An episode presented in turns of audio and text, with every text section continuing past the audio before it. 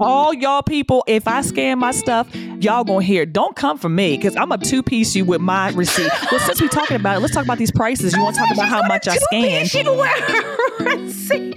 Before they get in your business, be in charge of your business. Own it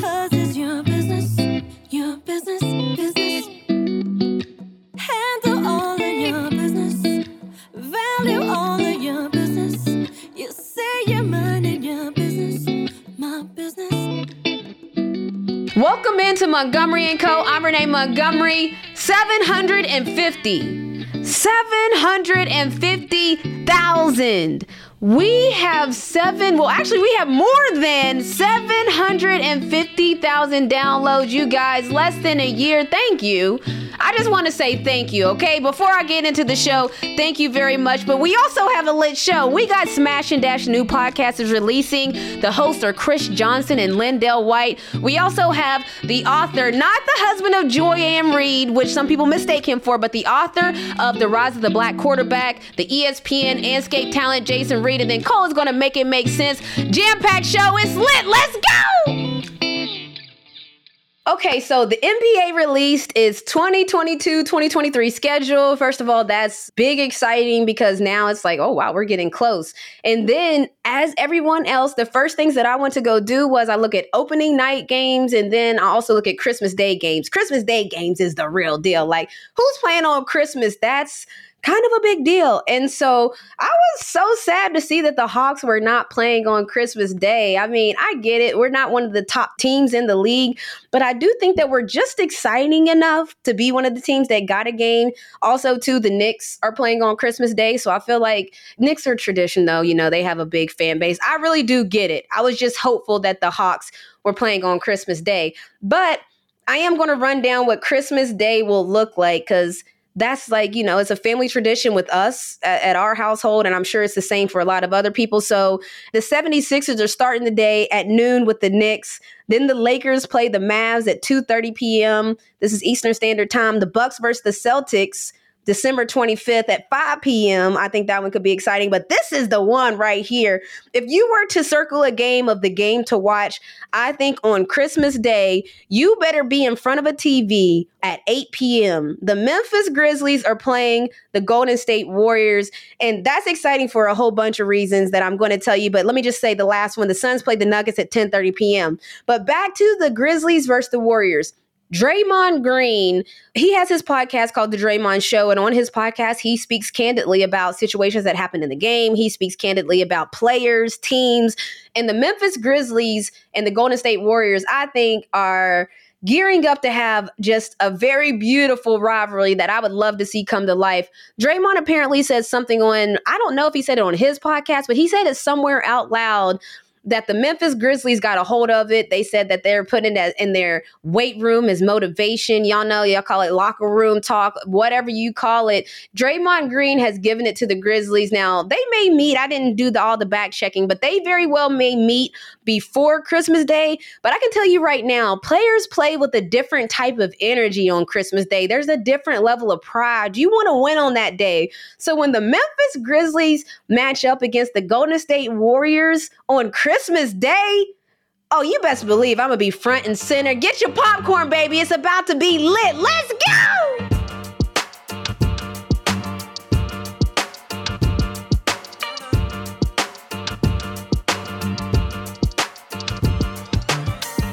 All right, what's up, everybody? Back at it again with Moco Newsroom, and we are never gonna lack content to put on this because y'all wild out here. And I'm just gonna start because when I say wild, I mean it can be entertainingly wild as well.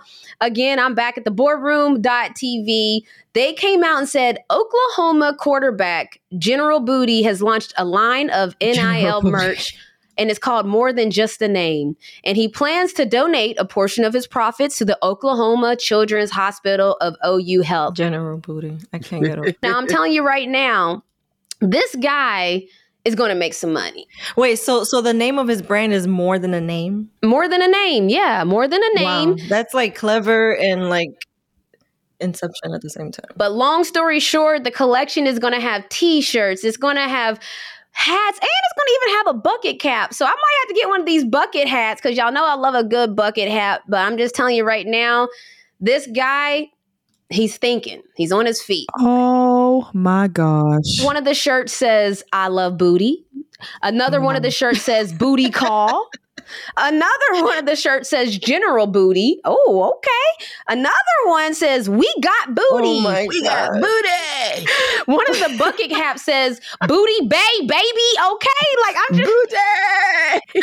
I'm telling you right now, General Booty is going to set the name, image, and likeness merch on I fire. like, I like the booty bay one. That, that's not bad. Actually. The booty- I like the first one. It just tells the truth about most men. I.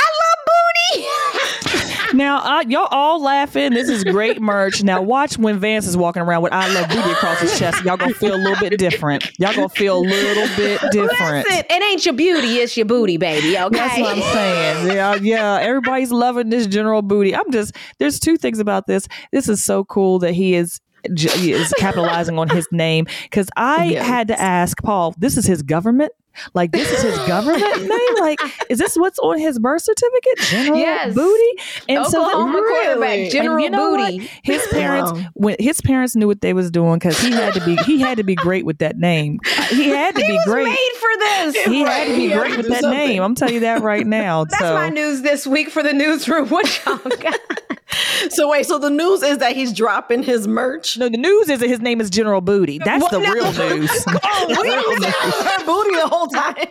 We, all I the heard. news is that General Booty, which is his name, is dropping a line of merch. Beautiful. Of booty That's merch. the news. That's awesome. I, I love the, I love the reason why he's doing it, but his name is more news to me than any merch, anything what he's doing. He's more than the name. He's more than the name.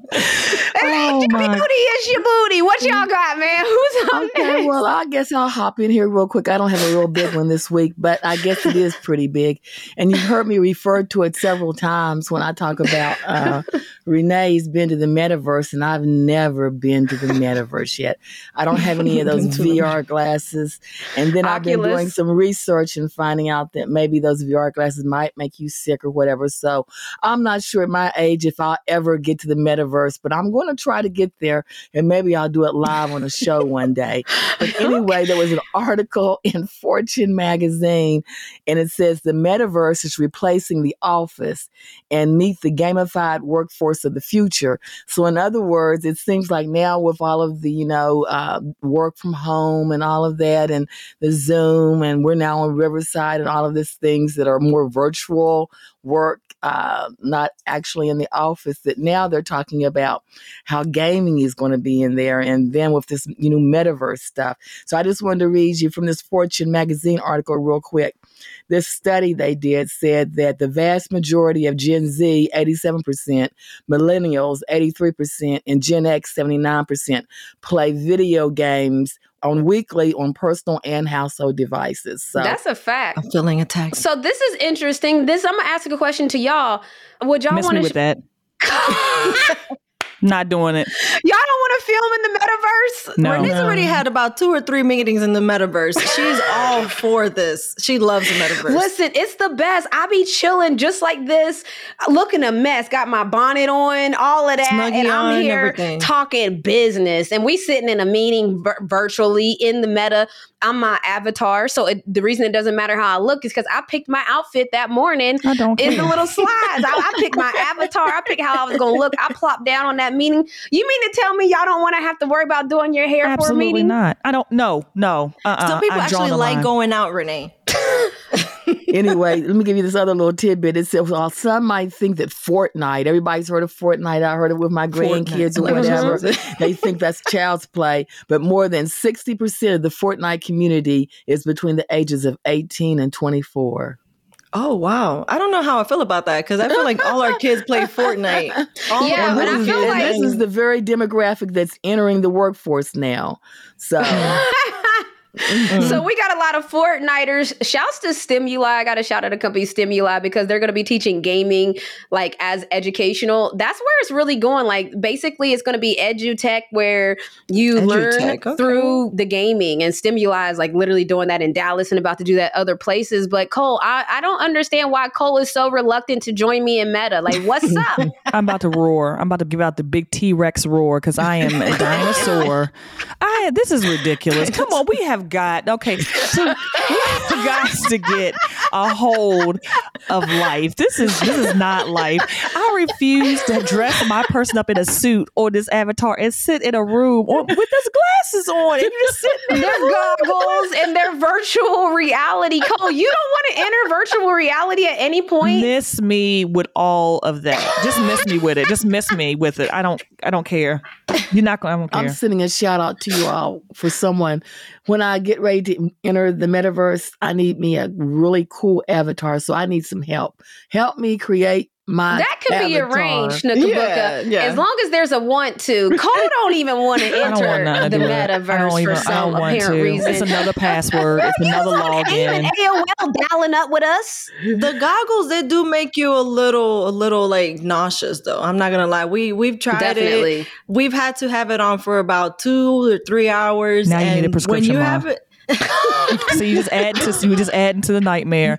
You- you No, go- get your medicine beforehand. Have a ginger ale right it- beside yeah, you. like it makes you a little motion sickness. I'm not gonna lie. Get your Motion ginger ale because shouts to Canada Dry. I want to date you, but I'm a big fan of ginger ale in general. But I do have to have it when I go into the metaverse because See just for my saying? meetings, Now you got to medicate to get in there. You got to medicate. See, see, we just add more pieces to the puzzle. We add more pieces to the puzzle. I remember I'm when not. this uh, when when the what was it Mark Zuckerberg and I think it was Gayle King they first televised the, the first metaverse interview or something like that and when Renee saw that her eyes lit done. up and this was like maybe like two or three years ago and she was like I want it I want to do meetings like that. Like her eyes, she she done. she couldn't wait for this to actually be a thing. So when I'm somebody invited me to a meta meeting, I was like, "Oh, it's lit!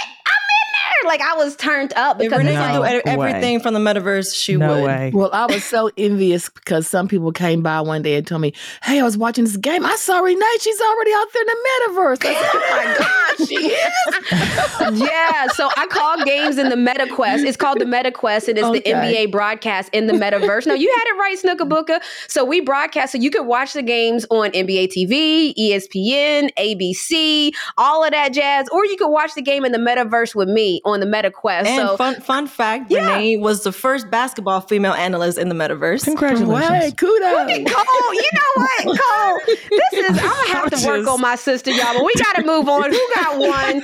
Next right. up in the newsroom is Well, Will Smith, he's issuing apologies, not in the metaverse, out in the real world. So, you already know that he issued an apology to Chris Rock. So now Netflix is actually in talks for a tell all biopic. As you guys know, a lot of people pulled out of working with Will Smith. So then now they're back in talks with him. So I just wanted to know what are you guys' thoughts on all the companies that have pulled out And now uh, are coming back? Yeah. Then now now Let now they're trying to come back to work with Will Smith. It's kind of like a Johnny Depp situation where all we, some controversy came on, you know, Yeah. came out, and all the companies started to pull out. So then now Netflix is back on board with him after he issued the apology. Like, what are you guys' thoughts? Do you think that the, the, Yeah. the apology was necessary for companies to come back to work with him or not? First of all, I want to say we we have to like calm down like sometimes too.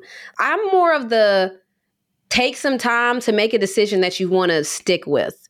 I'm not of the make a quick decision because there's a lot of energy going on and we have to make one right now or everybody's going to because you see that happen a lot of times with brands, even Nike when something happens sometimes right away they might, you know, suspend somebody's contract. And I would rather a suspension than canceling a contract, but I just think in general like Cole even said it, like let that man eat. When you're dealing with people's livelihood and people's contracts and people's money, like everybody should just take a second to make a decision that you want to stick with. So whatever decision you make, that's your choice. But take a second. Like it's like even with us with the Atlanta Dream, you know, we took a good second to figure out who we wanted to be coach. Everybody wanted us to pick a coach the same season. Like, oh, you got to replace your coach. You lost a coach. We was like, no, we're going to wait. We're going to make a decision that we want for a long time.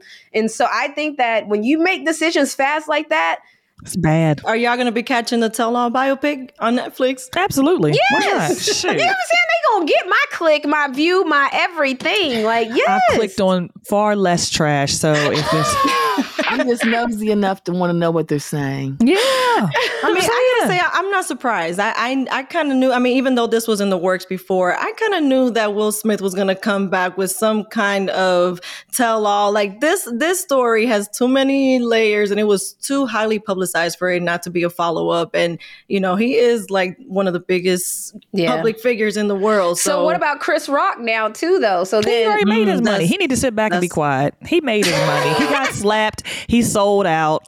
You know what what I'm saying? happened? What money did he make? No, I'm saying before. I- No, and don't get me wrong. He might have been selling out before. Do fact check me if you're wrong. But I wasn't hearing too much about Chris Rock stand-ups before Will Smith slapped him. He might have been selling out, but I don't know the dynamic Oh, and how I much. see what you're saying. So what You're I'm tr- saying is, is that the- when. Chris Rock got slapped, all of a sudden he was selling out everywhere. You couldn't find a seat anywhere that he was doing a stand up. And so, Especially the seats up close because they wanted to see if the handprint was still visible. mom, I Snug. Oh, cannot. I Oh. I am goodness. So how, done. how, how do you guys feel about the companies pulling out, like from from working with him? Bye. See you.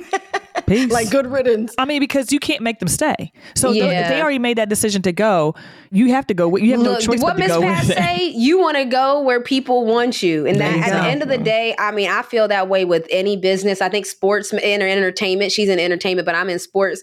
You really learn that the hard way in those type of industries because Yes. you can't force no situations. You So for Will Smith, I'm glad that look, at the end of the day, somebody was physically harmed. So I'm not saying nothing happened, but at the end of the day, if that incident happened, people have to have a way to redeem themselves. Like, you know, like we have to have a route to redemption as human beings in general, because again, like I'm saying, some things I have a hard time forgiving, you know, certain crimes, certain things. It's like to me, I ain't I ain't with it, period. But certain things like this, there has to be a route to redemption. Like I'm just, and that was not a verbatim Miss Pat quote, by the way. It's just like, but she was just saying basically go where you're wanted. And at the end of the day, Will Smith, you know, I saw him even to that point. He posted on Instagram and he posted a funny meme saying, Is he allowed to be on Instagram yet or social media yet? Like me trying to get back on social media, I think was kind of what the caption said.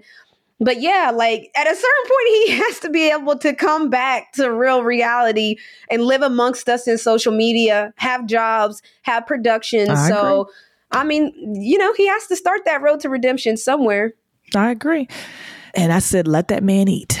So, Cole, what you got in the newsroom? What's going on? all right. So this has been getting on my nerves. And so I actually saw a article about it from the New York Post. It says a lawyer said avoid self-serve checkouts um, or it could cost you thousands. Interesting. And they're saying the reason why is these lawyers are getting some money and they're getting the retainer fees because these corporations, and I, you know who they are. We've been there, done that. I'm not going to pull out any names, even though we can say names all day. they have pulled all of the checkout systems where you actually have a person oh. scanning your stuff mm-hmm. and putting it in a bag and a bag boy to put it in the bag and do all that, put it in your cart to these self-serve checkouts. And when I say in mass quantities, I have been to numerous stores where they have four people, four actual people, and 30 of these self-checkout things. And then they want it the lawyers are saying what's happening is is that when these security companies are going back and doing inventory, they're finding out they're missing a whole lot of this or a whole lot of that. They're going back and looking at these cameras and then pulling charges against these people. Oh, yeah, we know that, girl. Mm-hmm. Uh-uh. I'm sitting at home. I've scanned all my stuff. You've made me work for the stuff that I've actually had to pay for and put it in my own cart.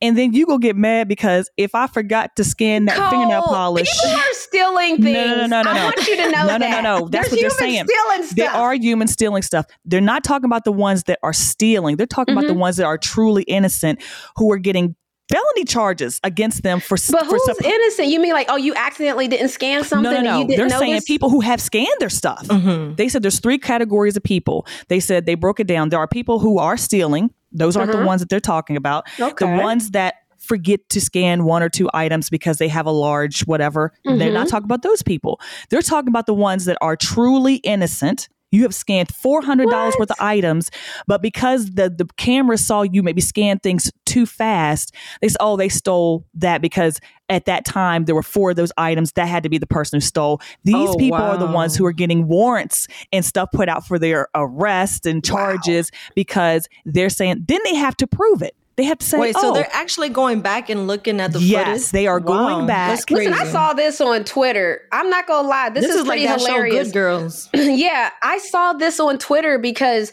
so some people like, and I think that the group I'm talking about, Cole, you're talking about another group. I'm talking about the five finger discount, accidental discount five finger people, right? Because you know, I've saw that there's some people on Twitter that every now and then they might forget to scan an item.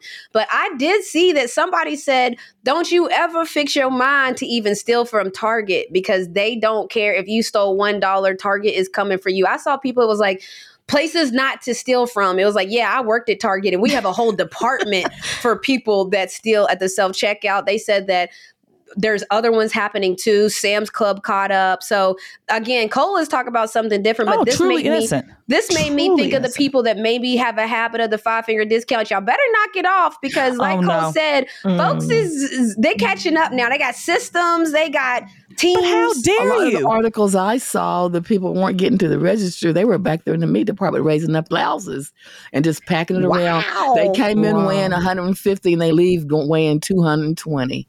Guess Wow. who's going to jail see, tonight? and that's and see, we're all we're all focusing on the truly innocent people. So, like me, when I go to the grocery store, I get angry if there's no checkouts because the lines Yeah, are me all the way too. back out in the middle. You have four Yeah. actual human beings that are scanning, and you have 60 of these self checkouts. So, how dare you tell me if I don't want to wait two hours to get scanned out to go to self serve, and then you send me a thing in the mail saying, hey, yo, I don't care what it is. If you don't want people stealing, then put people in there to check the stuff out. I, that's my whole Oh, thing. okay. So Cole said, "Look, They're if you don't to want show us me the stealing, you better footage. check me out yourself." Check me out yourself. Don't give people option to be able to steal. Now, you people, like mom said, people are stealing anyway. So why would you give them a, a free out to the door to check out their own stuff? And a lot of times, say for instance, you look on that little chart. It says, "What do you have?" Oh, I got onions. What kind of onions do you have? And then you look up there. Well, the onion that you have might be the expensive one. and Snook not the definitely cheap clicks one. the cheapest onion. I can guarantee you that right now. I can look at Snook and tell. We didn't even know that you type of might not question. even know. Oh, is this that? Oh, onion? Excuse me, but I'm just saying some of those things you you don't know. Okay, I'm gonna be John know. Keonis real quick. If you looking at that onion screen and you know your onion is the most expensive onion on that screen, and there's one that's probably about two dollars cheaper, which one you clicking? okay, eh, well that too. And What then what, you do? and then what's even crazier is they actually saying, okay, well you say you didn't steal it, prove it. Do you still have your receipt from uh, two months ago? This is where this is Look, where see, that's the Cole. This is where you need to enter the metaverse and TikTok because a lot of people record their lives at all times, and so they No. really might have them videos of uh yes, actually, because I went on a TikTok rant that you guys charged. I had a four hundred dollar Oh, bill. Isn't that what you said, Cole? That Four sounds hundred like dollars. something off Yeah. a TV show. Oh, but listen, again. but no, you know what I do? No, let me tell you what I do. See, places, and I'm gonna say names, places like Walmart and Target, they have this scan where you can actually get your receipt. Um, and you Emailed. scan it. No, you can scan it and it gives you points for it. So if you Mm. scan your email, your receipts in, it shows all your items you bought on that thing, which actually kind of saves you. But like I said, I am just angry at the fact that you force people to check out their own food. They had to pay for it. They had to bag it. They had to put it in the cart. They got to take it out. And then you come back and say, oh, well, guess what? We saw you stealing. Well, yeah, yeah you did. Okay. You, Cole, you're setting people up to steal. You're steal. never going to You're make it to the Jetsons. Do y'all remember the show The Jetsons? How are we ever going to get there if everything doesn't turn into a robot, Cole? So all you unemployed people, this Right. metaverse and see my Gen X self, you would have a job if you wanted provide one. If you, You don't want one, don't. soul, Cole. We already quit our jobs. Come on now. Oh my and the people that haven't quit yet on the Great Resignation are already quietly quitting. Cole, you? Don't keep come up. for me. Keep up. all y'all people, I if I scan my stuff, y'all gonna hear. Don't come for me because I'm gonna have. I'm gonna put you. I'm gonna two piece you with my receipt. Well, since we talking about it, let's talk about these prices. You want to talk about how much I scan? Let's talk about these prices. You Two-piece put up you in there. wear. Yeah, I'm gonna two piece you with it because I, I hate it. I hate it. I hate it. That's the newsroom, folks. Well, listen, I'm actually having an issue right now. I should have had my groceries delivered. And I just realized that's why I got up and looked.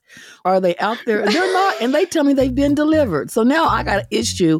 You have to call here and say, mm. Sounds you know, like and first don't world bring problems. me these that have been sitting in somebody's house. So Oh, right now, goodness. I got a problem. See, go ahead, keep on with mm. y'all. Y'all want to be To electronic? Keep on be being electronic. Keep on being electronic. Go ahead, have fun. It Have won't break my soul.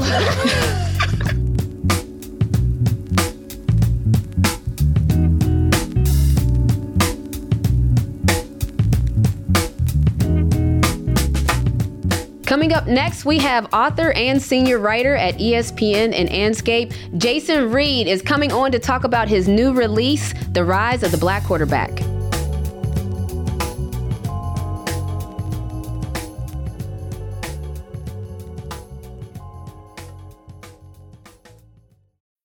When you need mealtime inspiration, it's worth shopping Kroger, where you'll find over 30,000 mouthwatering choices that excite your inner foodie. And no matter what tasty choice you make, you'll enjoy our everyday low prices, plus extra ways to save, like digital coupons worth over $600 each week. You can also save up to $1 off per gallon at the pump with fuel points. More savings and more inspiring flavors make shopping Kroger worth it every time. Kroger, fresh for everyone. Fuel restrictions apply.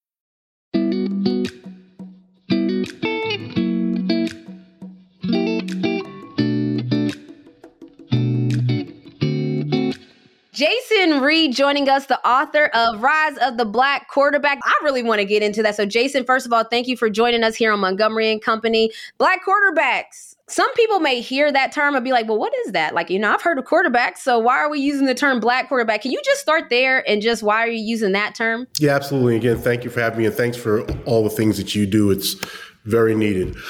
Yeah, people nowadays would look at it and say, well, that seems kind of strange because there are a lot of black quarterbacks, superstar black quarterbacks in the NFL, but this is a very recent occurrence. For most of NFL history, black men were considered to be too stupid, too lazy, and people who could not lead, specifically lead white men. And so when we talk about black quarterbacks, we're talking about historically in the NFL, the most popular, most successful league, the league that dominates American popular culture, even more so than, you know, basketball or baseball or soccer. In this country, football is the biggest sport. It's the 800 pound gorilla. And historically in the NFL, black men, black players were just considered to be inferior. So they were not allowed to play quarterback. They were, uh, for most of NFL history, the NFL started in 1920. And for most of NFL history, black players who were quarterbacks in college, they knew that if they wanted to play professionally in the NFL and the old AFL before the leagues merged, that they would have to play other positions. They would have to move to wide receiver and running back. And so we're talking about historically the most marginalized group in the league, and now it's one of the most powerful. So when we talk about black quarterbacks, we're talking not just about a major change in the NFL, but a change in the United States also. Interesting. So you're saying it's almost a reflection of like where we're getting or where we're going. Is that so? Basically, as America gets more understanding in a sense of racial norms or stereotypes, is that so? That's really interesting because when you think back to what happened with Colin Kaepernick, do you equate that to America wasn't ready yet for the quarterback still? And, and they like, where do you see that falling in lines of the timeline? We talk about Colin Kaepernick now, and in terms of the, his career being taken for him because he decided to shine a light on systemic oppression and police brutality, and he ignited a movement not just in the NFL, but he reignited a movement in sports. Because as you know, I'm, I'm not telling you anybody here anything you, you you don't know.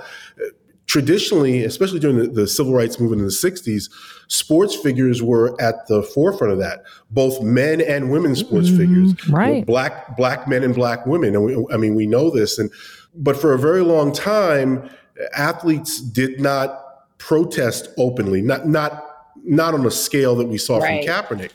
Well, Kaepernick ignited a, a, new protest movement among black athletes, predominantly in sports. There were white athletes who were allies after Kaepernick did what he did, but we're talking about predominantly black athletes. And so what happened to him was just completely unfair there were people, especially a lot of people in the media, who wanted to say, well, the only reason he's still not in the NFL is because he's not good enough. That's not true. And we know that's not true. It's been proven. I kind of equate his situation to that of Muhammad Ali's when he protested uh, going to Vietnam. And what actually happened was he lost the best years of his life as far as competing, you know, as a boxer. So I kind of equate that to what happened with Colin Kaepernick because he stood his ground about his beliefs or whatever. He kind of gave up his chance at stardom in his particular sport. Yes, ma'am, exactly. And, you know, we look at how Ali was viewed predominantly by white people. And I, and I say white people because we know that this issue about the protest movement in sports from polling, we know that it breaks down largely along racial lines. Generally speaking, it's never good to make general, generalizations, but based on polling, the data, we know white people generally ex- did not believe in what Colin Kaepernick was doing and accept it. And we know, generally speaking, again, based on the data, that black people did. And ma'am, you're so right about the Ali comparison. You know, it's so interesting that when Muhammad Ali died, you saw all these glowing tributes from so many people from all, you know, across the racial spectrum. Mm-hmm. But at the time, Ali was not loved uh, mm-hmm. universally and especially by white people. So that definitely changed. So I'm curious, as you're writing this, I'm sure you reached out to people to get quotes and different things. Did you get any pushback just from? humans in general, I won't specify, but did you get any pushback? Well, from the standpoint of what I wrote about Colin or just overall? Just overall, because I think a lot of people would like to take the stance of, oh, no, I think that that's a position that maybe is newly developed by black like so i think this there's also to play devil's advocate people might say well for the longest time running backs and wide receivers were the positions that a lot of times black athletes gravitated to but was there any pushback about the narrative in general of the rise of the black quarterback? Well you know it, it's interesting you know you, i thought that's what you meant i just wanted to make sure. It's interesting because when I started researching the book, and I, I took two years, I'm a senior NFL writer at ESPN and ESPN's Andscape, but I took two years off to research the book. And I probably did between 70 and 77 interviews. I didn't total up the last few, but it's between 70 and 77. And yeah, you know, you talk about pushback the, the pushback I, I got was not about the fact that black quarterbacks had risen to a position of power that no one thought they could. The pushback I got was that, well, some people like, well, why do you even have to write about this? Mm. We're past this, yeah. you know, that Barack Obama was president, so there's, there's no more racism. mm. and, and, you know, there are people who do believe that. So that was, I, I, did get pushback, and that was predominantly the pushback I got. Wow. And so I'm curious now with, we saw Brian Flores now with new lawsuits, and it's almost like you're talking about the rise of the black quarterback. Now we're amongst the rise of the black manager, the rise of the black coach, the rise of the black owner.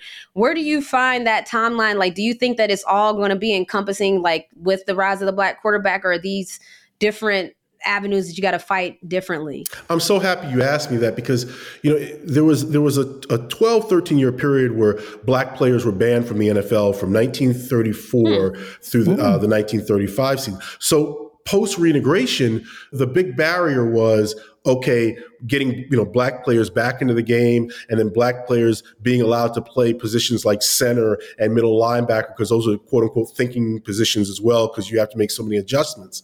So yeah, now the big frontier, so to speak, is no longer quarterback because black players have conquered that position. Now the frontier is coaching and mm-hmm. and front office leadership, you know, high positions in front yeah. office leadership, ownership, you know, something you clearly know about. So yeah, I mean that that is the next huge frontier for not just black men but black women. Um, you know, we, we we need to have more representation, diversity, and ownership because you know, again, I'm not telling you anything you don't know. Representation matters. We need our children to see that hey we can rise to these levels too. So yeah, that is the next frontier, totally. And it's interesting, and thank you for for those words. It's it's interesting. It's just all interesting to me because you know you follow the NFL and you write about it, and there's certain parallels even in different worlds. Like you know how you said you write there's ESPN and Andscape, and so does Andscape? I'm just curious, like does Andscape does ESPN cover the black quarterback as much as Andscape? Well, let me let me try to say this I know. the right sorry, way. I'm not trying to get you in um, trouble.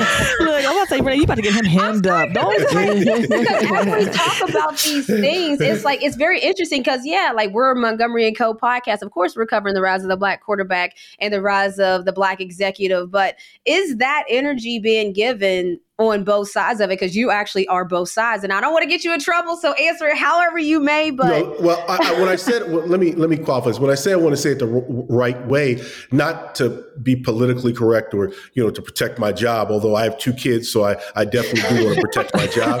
But, Amen. but, I, but what I want to say is the, the the right way means. I am an ESPN employee. ESPN is part of Andscape. So the argument I would make is the fact that ESPN allows me to do what I do for Andscape, I would say that yes, then then all of ESPN does cover it that way. Now there are some things that I write for ESPN, uh, you know, when I'm not specifically focusing on black coaches or black quarterbacks or black executives that maybe just run on ESPN, but basically everything I write runs everywhere. So yes, I would say that ESPN is putting as much energy into this because ESPN is what's paying for me to do what I do for Andscape. No, that's amazing. I, I do love to hear that because I know you mentioned women, and a problem with women when it comes to anything is like that representation in media. You know, 4% of media goes to women. So I was curious about, you know, we know that with the WNBA, there's been data that shows that sometimes maybe a white athlete will get more attention than a black athlete that performs as well. So we know that there's QBs, there's Lamar Jackson, Russell Wilson, Patrick Mahomes, and Tyrod Taylor. You know, those are like now, like you taught the rise, they here. Dak Prescott, they're here. Mhm. And I'm just curious about like that representation in the media. Does that have an effect too? Like you'll see endorsement deals flying off the shelves sometimes for prospects. So has the rise of the quarterback also shown in media? Basically, is what I'm trying to to get to. Absolutely, you know, and I and I'm totally with you in what you're saying. And yes, these superstar black quarterbacks, you know, they now have the biggest contracts in the game. Teams are built around them. They're adored by fans, and this economic engine, which comes from representation. You know, I, I'm gonna I'm gonna just veer off a, mid, a little here if you if you just hang with Go me for right a ahead. second. Take time. But, but you know, I look at the the Brittney Griner tragedy. And I don't say it's a situation like most people do. I look at it as truly a tragedy mm, It because. Brittney Griner, you know, is one of the most accomplished female basketball players on the planet. Now, you know, people say, well, if Tom Brady was in Russia, well, the, the U.S. government would have done a lot more to get him back. Tom Brady would never have been in Russia because he wouldn't have to go over there to make the type of money that he should be able to make, being one of the greatest players in the world at his sport. So, you know, we talk about representation and, and impact and the things that great athletes in this country should have access to. And I think about this from a standpoint, an economic standpoint, mostly, in that you know Brittney Griner should not have had to have gone to Russia. She should not have had to have been in Russia. So you know when we look at black athletes, and especially you know black players in the NFL, black players in the NFL, there's an economic engine around them, especially the stars. And until that exists across the board, we're going to have situations where people who are elite, who are superstars, who are the best in their craft, have to go somewhere else when they shouldn't. this Colin Kaepernick situation or whatever, I know that it was exacerbated when we had our past president. And so from news accounts, it seems like, and I've seen it on a lot of social media, that a lot of individuals, because of the Colin uh, situation or whatever, kind of put football down. You, you understand what I'm saying? I think it kind of got a black mark from that. Do you think we've recovered from that or we will recover from that? Because as I said, it was all over social media. People said, Oh, I'm not going to any more football games. I don't I'm think they ever football. left. I'm sorry, not to, I'm like, did they ever even leave?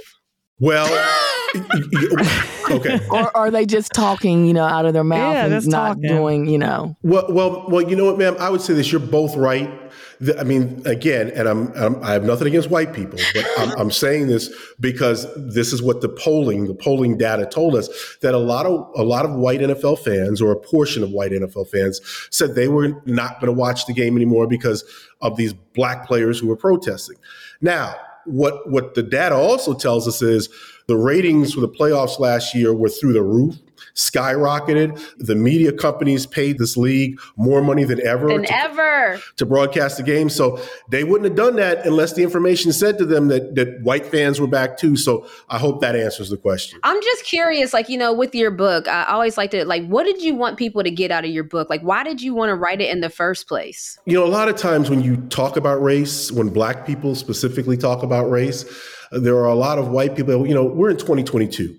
In spite of what happened to George Floyd, why do we have to keep talking about race all the time? And, you know, what my hope was that people would come to this book with an open mind. And if they did, they could read about another aspect of African American history in this country and maybe understand a little bit more if they get to the end of the book, you know, why things are the way they are and why representation matters and why it matters that people you know are given opportunities to compete not handed anything but just given opportunities to compete. Because if if we all get a chance to compete you know regardless of our our whatever is in our background who we are in terms of you know the people we love and the things that we aspire to do regardless of our race or our, our, our, religious beliefs. If people are given opportunities in this country to compete and, and compete based on their intellect and their merit and their skill, any one of us can rise up and contribute to the fabric of the greatest country in this world. I want to say something in regards to this. So my son QB1, is a football baby. player. He's they call him QB one. He is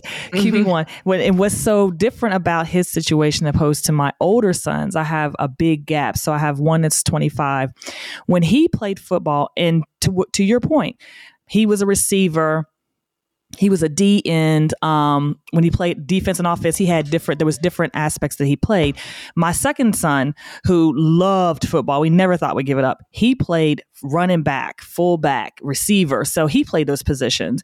And so even with my other son, before he gave it up, he was still like a run. So he were they were all in the same, like you said, specific positions that weren't quarterback positions. And even when they were growing up, now that you've said that, I don't even remember seeing any black quarterbacks in the Biddy Ball League. So it's like, I see what you're saying.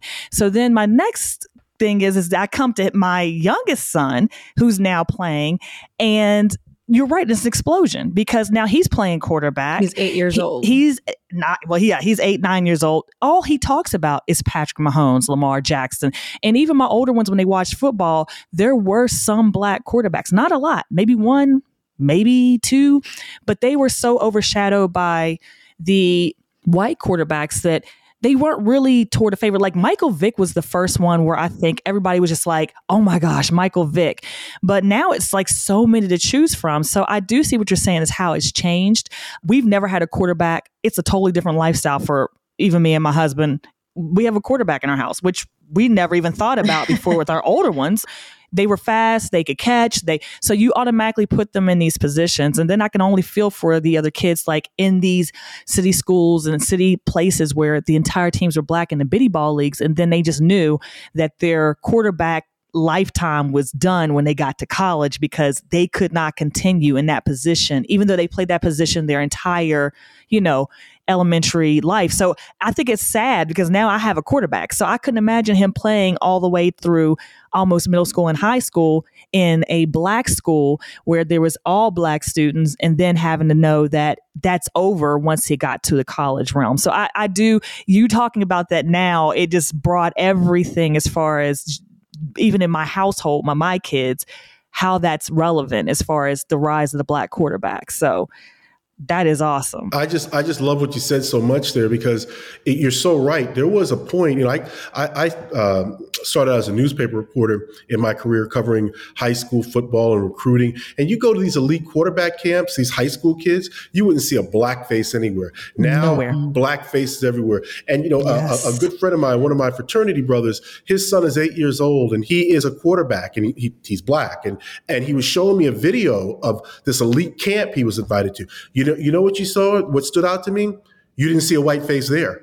They were all Yeah. young black quarterbacks. It's switching over. It's Yep. exact to, to your point, exactly what you're talking about. Yep. Wow, Oh, I mm-hmm. love it. Well, listen, I we got a QB one now, and the rise of the quarterback is here. The Rise of the Black Quarterback by Jason Reid. Please go grab a copy. It's I you. consider it educational. I know you it may not be It is. categorized that Um, way, it but is, it's definitely. educational. and historical education like sam said and historical um, because it we have transitioned to this it wasn't like bam it was a transition to get to where we are right now and we need to transition all of our coaching all of that M- but just speed it up Well, a little yeah, we'll bit talk- it took too we'll long talk Speed it up a Speed it up a little bit. And It we'll took too move long. from We're- we're getting there. We're getting Vincent, thank you so much for joining us here on Montgomery and Co. Thank you for having me. Thank you for the kind words. And, you know, thank you again for what you do, because what you do is very important. And I really hope, and I'm just going to be on a soapbox here for one more quick second. I really hope that people, you know, don't forget what's going on with Brittney Griner. I hope that people don't forget that a situation like that should not have occurred and to keep her in your thoughts because we need to get her back home and all Americans who are held in situations where they should not be there. But um, you know, don't forget about what's going on because that's very important.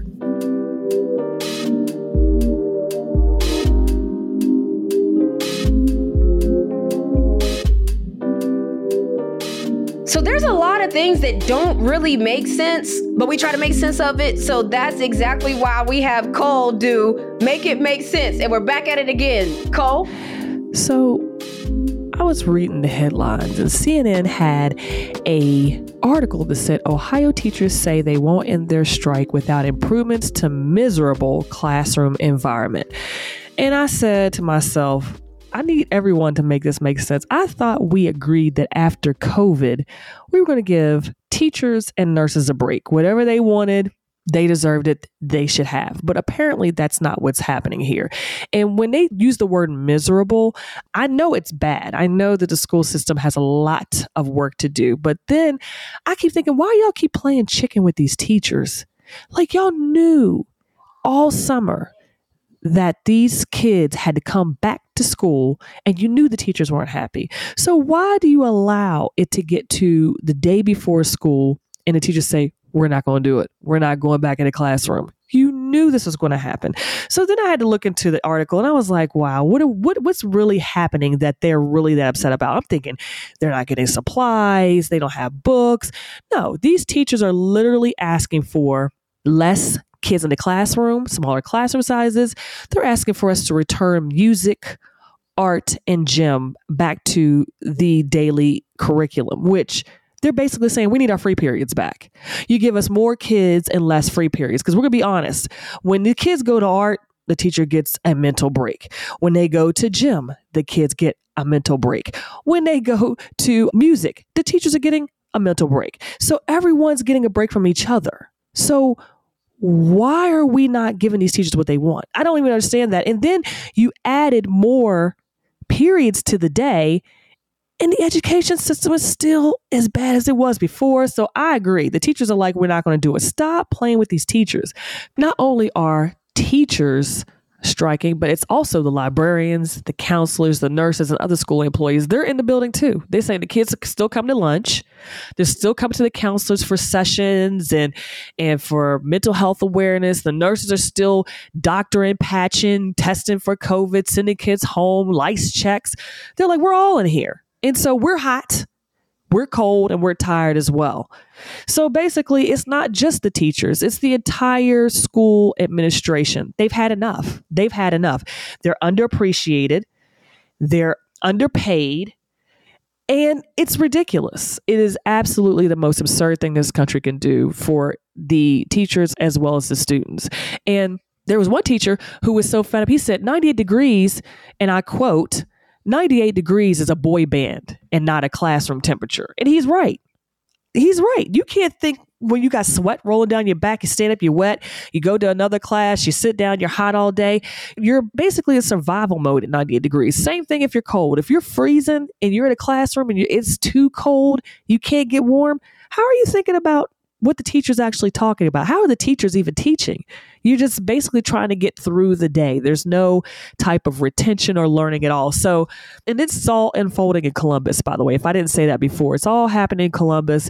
And I just feel like this is not only this school, but there are schools across the country that are going through this. And so, as the people with the credit cards sit in air conditioned chambers and offices and get their limo rides to their lunches and you know it's all comped. You have your kids and your grandkids that are sitting in sweltering conditions in classrooms and the teachers who are teaching them who are frustrated with your kids. I just don't understand on both sides. So i need someone who has the credit card to make it make sense. Give up the three digit code on the back.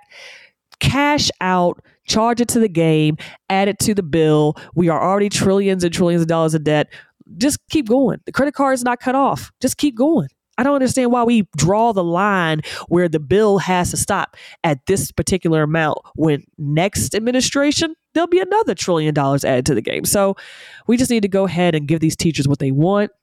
We need to listen to them. We need to stop bargaining with basic common sense items. Heat air conditioning and better classroom demeanor, decor, education, all those things. We should not be bargaining for our kids to have a better education. I, that's just something we should not be doing. And we're doing it. So I just need someone out there who can tell me the best way to make this make sense.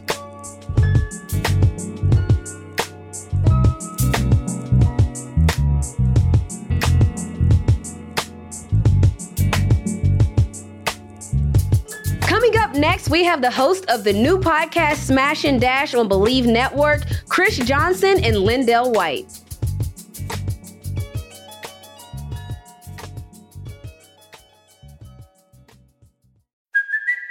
It's Kaley Cuoco for Priceline. Ready to go to your happy place for a happy price? Well, why didn't you say so? Just download the Priceline app right now and save up to 60% on hotels. So, whether it's Cousin Kevin's Kazoo concert in Kansas City, go Kevin, or Becky's Bachelorette Bash in Bermuda, you never have to miss a trip ever again. So, download the Priceline app today. Your savings are waiting.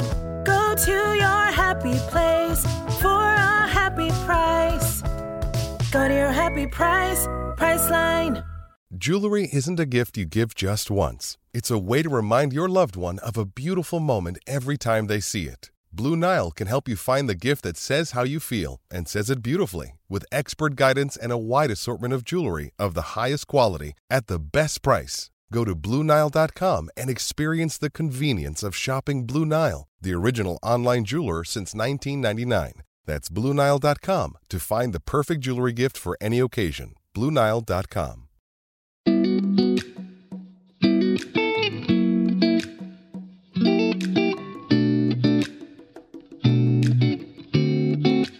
First of all, welcome back, Chris, to Moco, and welcome, LenDale. The fam is here, of course. We got Serena, my wife, Cole, my sister, and then my mama, my snooker booker. So, LenDale, welcome to the family. Welcome. I honestly thought that was your sister or something. that was your. I'm sorry. I had no idea. yeah, that's my snooker booker right there. Um, you know, her hashtag MILF went viral, but that's a whole nother story, okay? Oh This my is a whole but listen, we're here with literally one of the NFL's most dynamic duo, Chris Johnson and LenDale White, who have recently announced that you guys got a new podcast, Smash and Dash. And look, y'all said that y'all were going to do this be unfiltered, uncensored. You talked about podcasts that players are already on. Ones I think about is Point Forward, The Old Man and the Three, and The Draymond Show on the NBA side. Now, are you guys concerned at all? Because I know y'all be keeping it real, but are you concerned, like, because Draymond's gotten some backlash about, like, you know, talking about basically your peers? Yeah, not me. I'm gonna say what I want. Listen, I'm not really worried about what, what the politics of somebody else is gonna say because it's it's funny because these politics and these people that got something to say ain't never lined up on the field or never played a sport. They just you know they're a guy with you know something to say. So it- it's not fair that they get to just say whatever they want. You know, and there's That's no shot to Skip That's Bayless, true. but Skip Bayless sits behind a desk and he can say whatever he want about mm-hmm. anybody Yeah. he want. And there's mm-hmm. no politics when it comes to that. So there's no way that you can't tell me that I can't say what I want. Be and I actually played this sport and I've been into, it. Yeah, And no, that's a good point though. So, I mean, I think we're starting to see that more with media in the sense of players are almost owning their own media. You know, you might see an article come out, then you might see a player respond on their own social media. And so, owning their narrative too because like you said like you got skin in the game. You you got you got the the years of experience to talk about it not not from the outside but you know also from the inside. One of the main things it allows you to do because you know when there's stuff out there in the media it's not always in the right context and it's not always in the right things surrounding it is how it was meant.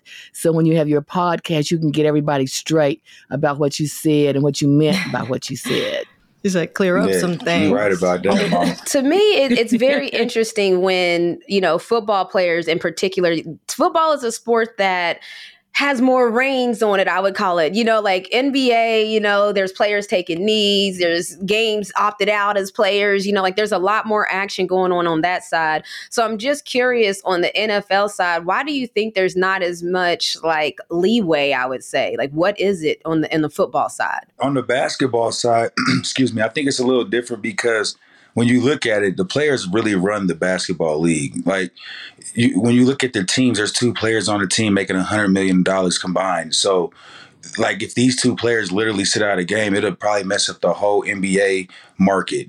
LeBron can probably call 20 of his players that's superstars in the league and he could shut the league down if he wanted to. In the mm-hmm. NFL, it's not that easy. You got 53 guys on the roster. You have a guy that's probably making $400,000. And if the guy that's, you know, making 40,000 or $40 million tries to sit down, the guy that's only making four- 400,000 is like, listen, this is my opportunity to try to get that mm-hmm. 40 million. True. You know what I mean? It's Amen. like, when when the, when the when the numbers are so different, it's hard for you know the NFL to, as players to take control of the league. Nothing's guaranteed. I just seen something today where you know Lamar Jackson's trying to negotiate a fully Yep. guaranteed contract where I respected nothing but hundred percent. If Kirk Cousins can get a, a, a fully guaranteed contract, he's never won MVP. I don't see how uh, Lamar Jackson can't get it. But again, you know, if that's LeBron, there wouldn't even be a question. No, yeah, that's a good point you bring up. Definitely. And this actually brings me to so Smash and Dash, you guys are going to discuss important and controversial topics around sports, culture, music, and mm-hmm. society. And one of the things that I really do love is that you're going to speak just like you did just now, unfiltered, uncensored. And so I want to play a little game called Let's Keep It Real, okay? oh Keep it real, okay? Oh my but- gosh. Listen, y'all, this is what y'all do. Y'all keep it real on and off the field. Like that's for real. Like you just it ain't gotta be messy, but I'm just curious. Football is already a very physical sport. So I'm curious in a sport that's physical, what is the most disrespectful thing that somebody can pretty much do on a football field? Like basketball, you know, like it's like you foul me while I'm in the air. That's disrespectful. Don't play that. Like you could hurt me. So what is like those things in football, or maybe even a personal experience like where that was just straight up disrespectful? One of mine was we was playing in the um, ALC championship my rookie year. Play was over, whistle had been blown, and then they just like bent me all the way back. Like if you see it, you would think like they broke my back or something, but they bent me all the way back. Like it could be something like that. It could be a late hit, but like I'm pretty sure like in a WNBA, NBA, they talk trash and stuff like that. But like in the NFL, like it, it's real, real serious. Like they talk a lot Oh, of it's trash. like personal. Yeah, they talk a lot of trash. All right, let's keep it moving. And I like this. So let's keep it real. And you got to give it to me real. Give me the scouting report on my Atlanta Falcons. You know, we're all the way Atlanta sports around here. What's our strengths? What's our weaknesses for the Falcons this upcoming NFL season? Just shoot it to me straight. Or if it's good, let me know. I think right now y'all y'all gonna have to get a, a proven quarterback. At this point, y'all had Matt Ryan for so long, and I think they got um Mariota. Is it Mariota? Marcus Mariota or whatever. Um, you know, he was starting for the Titans, and then or whatever. He haven't been starting since then, so we're not sure what he's going to be able to come in and do. We're not sure if he's going to be able to come in and be that starting quarterback that y'all need. And I know y'all got a good tight end. Didn't we draft a quarterback as well? Yeah, y'all drafted a quarterback as well, but Yeah, so I think that they battling for the position or whatever, but we just got to see if they're going to be proven through the air or whatever. Like they've been had Matt Ryan this long time. I think since I got drafted, they drafted him when I got drafted, and we're just going to see what they're going to do. And if they be able to have an air attack, they got rid of my boy Julio. Like how you get rid of Julio? Well, man? well, what God happened damn. Tell me what happened from the player How you perspective. get Like, rid of Julio? I don't know. Like I don't know what what that situation is. Julio probably was ready to get out of there, man, because they haven't won so Yeah. long. Yeah. And like That's tough. what these organizations do these days, and that's what I don't understand. I don't get. Like even if they got a good player and they just not winning with that player, instead of them building to make the the organization better and put guys around them, these days they rather just get rid of them and just start that's over. crazy I said the same thing. Yeah, because I, I can't believe it. So I kind of think y'all in the rebuilding phase right now. So I don't know. I don't know how good that's gonna go for y'all this year. Wow. Okay, we gonna keep it moving. All right, we gonna keep it one hundred. What are your thoughts on Brittney Griner being detained in Russia? yeah, I feel like they're using her as a pun for sure. For sure, it's a pun. But like, so we that's crazy that you asked that because we talked about this topic on our show, and one of the questions that I asked um, and there was, and that's what I want to ask y'all now. Do you think the trade is worth it? Like, okay, she had uh um, two cartridges or whatever. Do you think the trade is worth it, giving up the guy that done all these murders, the arms deal, The merchant of and stuff death. like that? Do you think that trade is worth it? I'm gonna start off and say I'm selfish. Give us Grit- Brittney back. We'll deal with the merchant if he come back over here. We will have to deal with him a different way. But I feel like let's let's settle our people first, and then we can hop right back on the same train. I don't feel like he done. If we let him go, I feel like they just gonna let him go, and then he'll be back over here, and then we get a second chance, and then the second chance we shut it down. I think we just shut Russia off, and then if we get him again, he won't get out. But I feel like our priority needs to be get her home first, and then figure out the rest later. Yeah, we say that, but I'm saying, are we saying that just because she's a WNBA player? What if that was like your brother or something? You know, we wouldn't make that trade if it was a if it was just a regular U.S. person that went over there, right?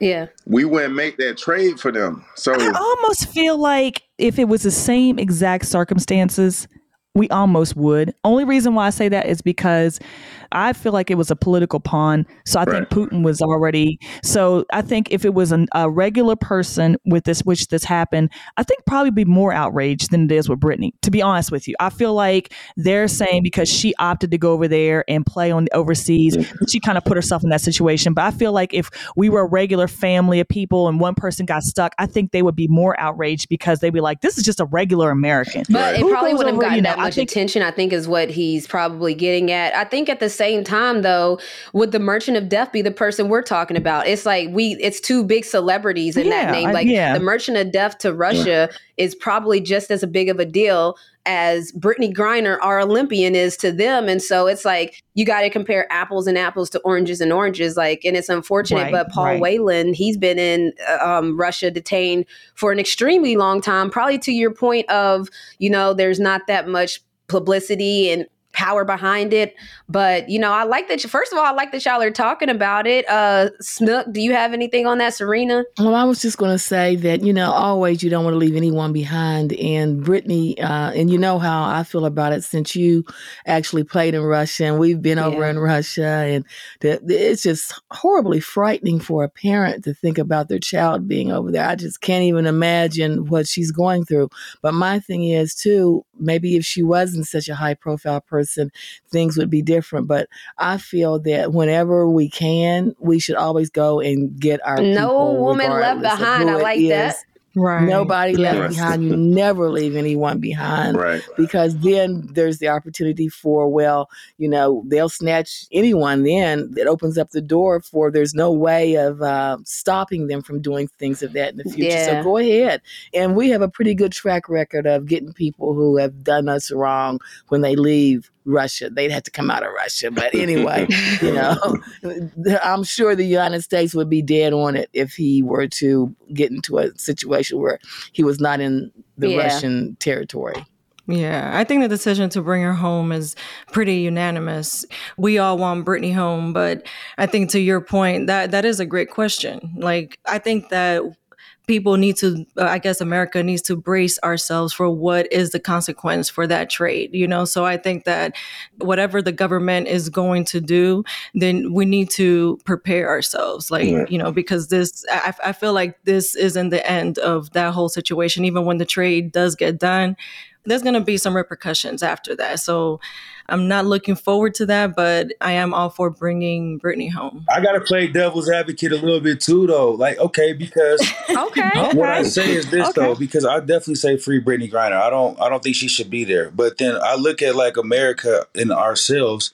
What about these dudes that are doing 25 to life for 30 years in America for an ounce of marijuana? And they're looking at her like, girl, you only got nine years. You'll be back home. Like, I got 35 years in my same country for having the same thing. You went out of the country knowing the rules are different and stuff. So, like, you know, how do how do you think the to that Americans feel devil's like that's in- advocate in- point, Listen, listen here. I say free them all. Free them all. what I Everybody about to come say. out here. There could be two- over here. Come honestly, up out over there could be there. I two think all truths. wrong. Yeah, there could be two truths. She need to get up out of there, They and then even now there they do too. And that's Definitely. that's a It's good stupid. point though, Yeah. because even in sports, I mean, like this is by the time I was already retired, but and even in sports, they started to allow cannabis to not even be tested. Now I don't know, was that while y'all was playing? Was that a thing? I don't even know if the NFL is actually in on that, but No, yeah, they own it, and they Is that- suspend your ass and all that if your ass gets shot. Yeah. They need to, they need to oh let go of that shit too, man. They full of crap with it. the NBA and WNBA already let that go, so I didn't know if the NFL was was with it yet or not. But I should have known. And the thing is, is that I mean, it's not like it's a steroid. It's not taking you in that direction. So I don't understand how they feel like that's going to be something. if your mm-hmm. running back takes it and he's slower, no, that's on y'all. I mean, that- that's why I feel about it. That's on y'all. So I feel like they need to. I agree. They need to before they get outraged in other countries. They need to have outrage here. Let these people open these doors.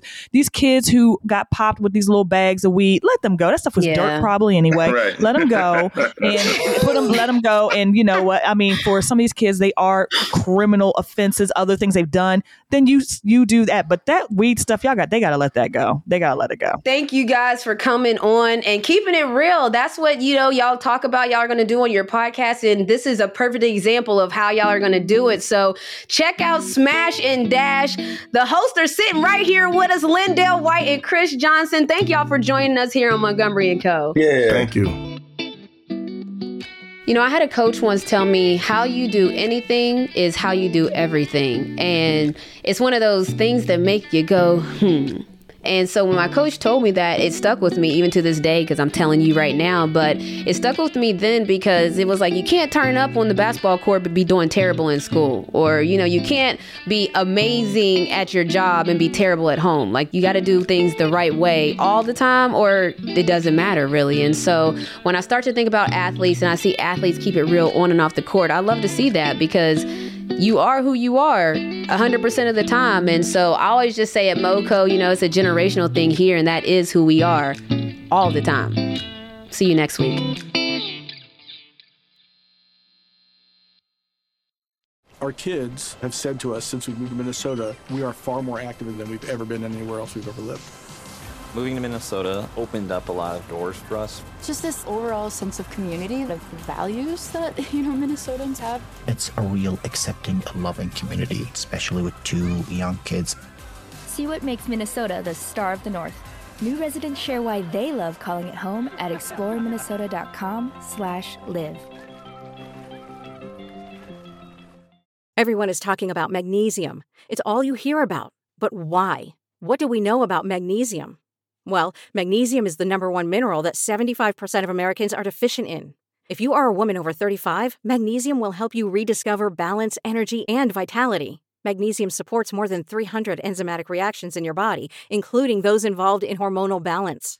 From functional medicine doctors to mental well being and female hormone experts, we all know that magnesium is the one mineral to improve all aspects of well being and health. But which one? Magnesium Breakthrough from Bioptimizers, the trusted choice recommended by leading experts with seven best absorbed forms of magnesium to ensure your body receives the support it needs for overall well being.